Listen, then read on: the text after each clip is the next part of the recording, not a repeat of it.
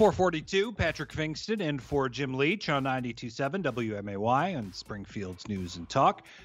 Uh, continuing our conversation so far uh, this afternoon about uh, the, the direction of the Republican Party and, and where it's going and how we got here and how does it become relevant again. I, I wanted to bring on a, a good friend who's a former chairman of the Illinois Republican Party. He uh, was also involved in the most recent uh, governor's race. Uh, he he was affiliated with uh, Gary Rabine's campaign. So as we talk about Ken Griffin and and Darren Bailey and those kind of guys, you you at least have that disclosure as part of things because because Pat Brady, we are we are all about uh, uh, being fair and honest in our our disclosures and, and telling the truth, right? Absolutely, Patrick. How you doing? I'm well. Thanks for thanks for joining us. Um, wanted to to kind of bring you in on this conversation since you and I uh, talk so much about it, and I, we joked a couple of years ago that that we might be the the only like level-headed conservatives left in the state sometimes, and and as you look at the way the GOP continues to trend with this this Trumpist gaslighting and and the the belief by literally millions that that the still that the 2020 election was stolen that that gives you Darren Bailey that gives you Mary Miller beating Rodney Davis what is this all Trump that led to this point or was it something else that got us here you think yeah, I think it's a combination of things. And you know, we had a primary, and, and Darren Bailey won, and congratulate him. He got an overwhelming uh, percentage of the vote, and the Republican voters made their choice. So we have to honor that, and Republicans need to support him. Now, going forward, what does that mean? It means it's going to be an uphill climb. Um, this is not a far, far right state. Donald Trump lost the state by a million votes twice. So the reality is, if Republicans ever want to win and ever want to implement and any conservative um, agendas, they need to embrace the middle uh, a little bit in order to win. And I think that that's what Darren Bailey's challenge is going to be. And maybe he can meet that challenge, but I'm not dinging him for winning the primary. He, he, he knew where the vote voters were. Uh, he talked to those voters and he won overwhelmingly. So Republicans need to get behind him. But I think it's going to be an uphill climb in a state that is the way it is. But it wasn't that long ago that the Republican voters, primary voters in Illinois, they, they when you went to an event, you know, 10 years ago, so we're talking four cycles ago, eh, in, in eh, Republican primary voters wanted to talk about is your candidate pro-life and is your candidate pro-gun? And and in that time, you know, between between 2010, 2012 and and now 2018, 2020, 2022, the the only question primary voters seem to ask is what is your uh, level of commitment to Trump? And and that seems to be like the entire party seems to have have has lost its its compass. Do you feel that way sometimes or am I maybe exaggerating this? I think that there is an overly strong allegiance to President Trump. Again, the reality here in Illinois is President Trump lost his state by a million votes twice. Um, nationally, he beat one of the worst candidates I've ever seen, Hillary Clinton, and lost to Joe Biden, probably the second worst candidate I've ever seen. But I do think the party nationally is trending away from the Trump allegiance. You're seeing the emergence of Governor DeSantis, Nikki Haley, and some other people that are probably more electable uh, as Republicans. But there, I, I agree, there was this almost cult-like allegiance to President Trump, who the reality is Donald Trump is not a conservative. He never has been a conservative. He's a mm-hmm. populist. Um, he ran up, he spent more money and ran up bigger deficits than any president in the history of the country, and that's not what conservatism is all about. I'd like to see us get back to the issues that we won on, the issues that Ronald Reagan uh, ran and won on and governed so effectively on, and get away from this kind of Trump cult of personality. Um, and I think we do better electorally, nationally, and in Illinois when we're there. Former Illinois Republican Party Chairman Pat Brady joins us here on WMAY. I'm Patrick Pfingsten, and for Jim Leach.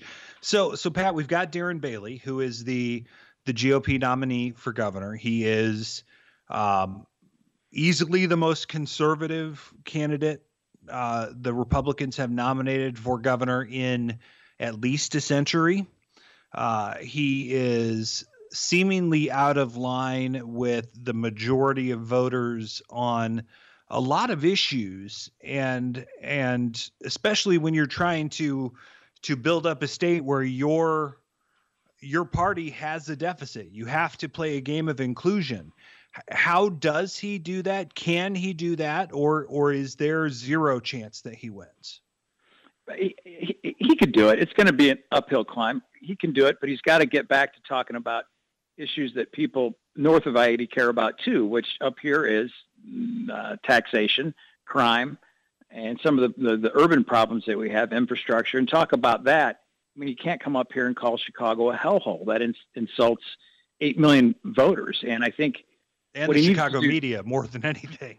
Yeah, and and and yeah, and I mean, you have, have lived that uh, up here in the last week or so, but I think he, he can do it. But I would like to see a little less Joel Osteen and a little more CEO and talk about what he's going to do for the people of the state, and, and, and he can do it. I, I I'm one, and I said this election night that I think he will perform better than a lot of people think because I do believe that there's a disconnect in what the Pritzker folks are saying about the state of Illinois and the, and the reality on the ground. It's not all rainbows and unicorns. The state's in bad shape, but we're not talking about it.